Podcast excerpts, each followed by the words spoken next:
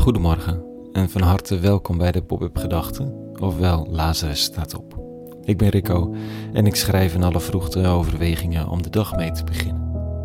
Vandaag met de titel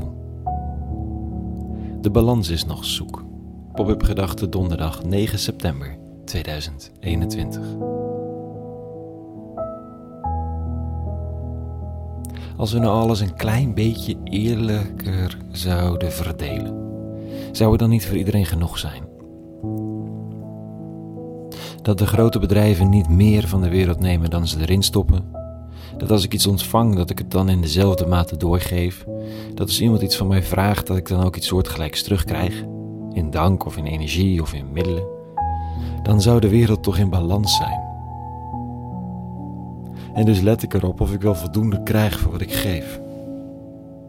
Niet altijd, soms gaan de dingen vanzelf, naar kinderen, geliefden, vrienden. Maar werk is al een puntje.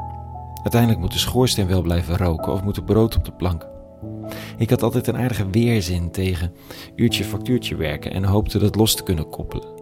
Dat ik gewoon kon doen wat er gedaan moest worden en dat er dan parallel daaraan een financiële stroom plaatsvond die zorgde dat er eten en onderdak was. Sommigen noemden dat naïef, anderen zuiver. Deels gaat dat ook goed. De jaarlijkse crowdfunding levert een belangrijk aandeel voor projecten en ideeën en inspanningen waar verder niets financieels tegenover staat. En toch, daarnaast wordt er ook gerekend. Het kan niet anders en heeft ook zo zijn schoonheid. Je vraagt dan opdrachtgevers te investeren in je werk. Waarom dit inkijkje in de economische huishoudelijke vragen? Nou, door de lezing vanochtend.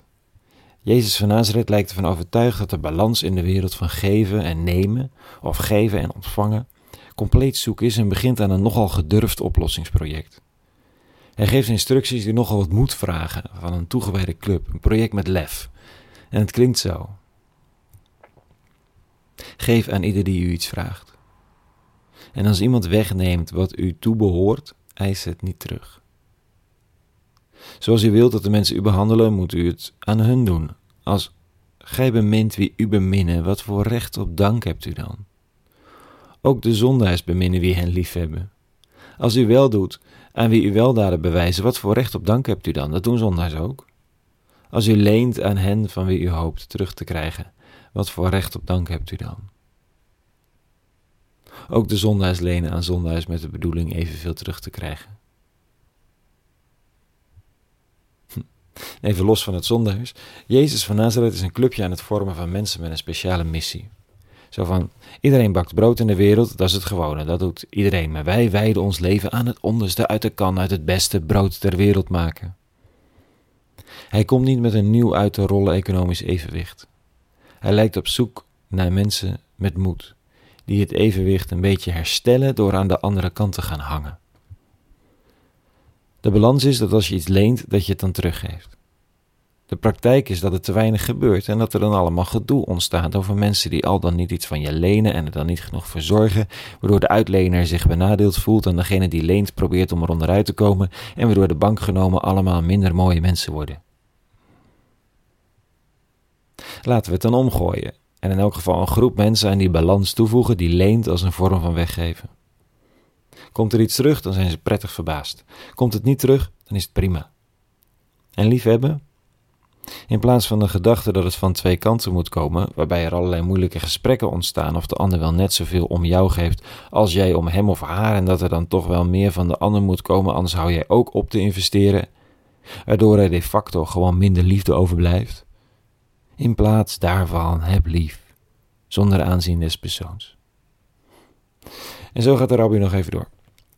Twee dingen lees ik er vanochtend in: een verlangen en een grond.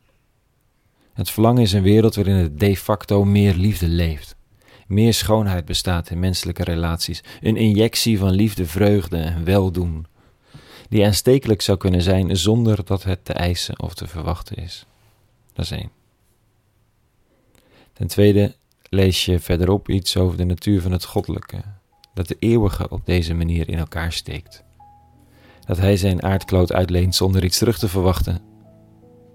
En dat hij lief heeft, los van de vraag of de mens weet waar de liefde vandaan komt. die de zon doet opgaan, zo staat er, over iedereen, wat diegene ook voor mooie of lelijke plannen heeft om uit te voeren in dat zonlicht. Verlangen naar meer schoonheid en een grond voor een dergelijk ogenschijnlijk onmogelijk naïef handelen. In de goddelijke oorsprong van alles. En het hoeft niet volmaakt uitgevoerd.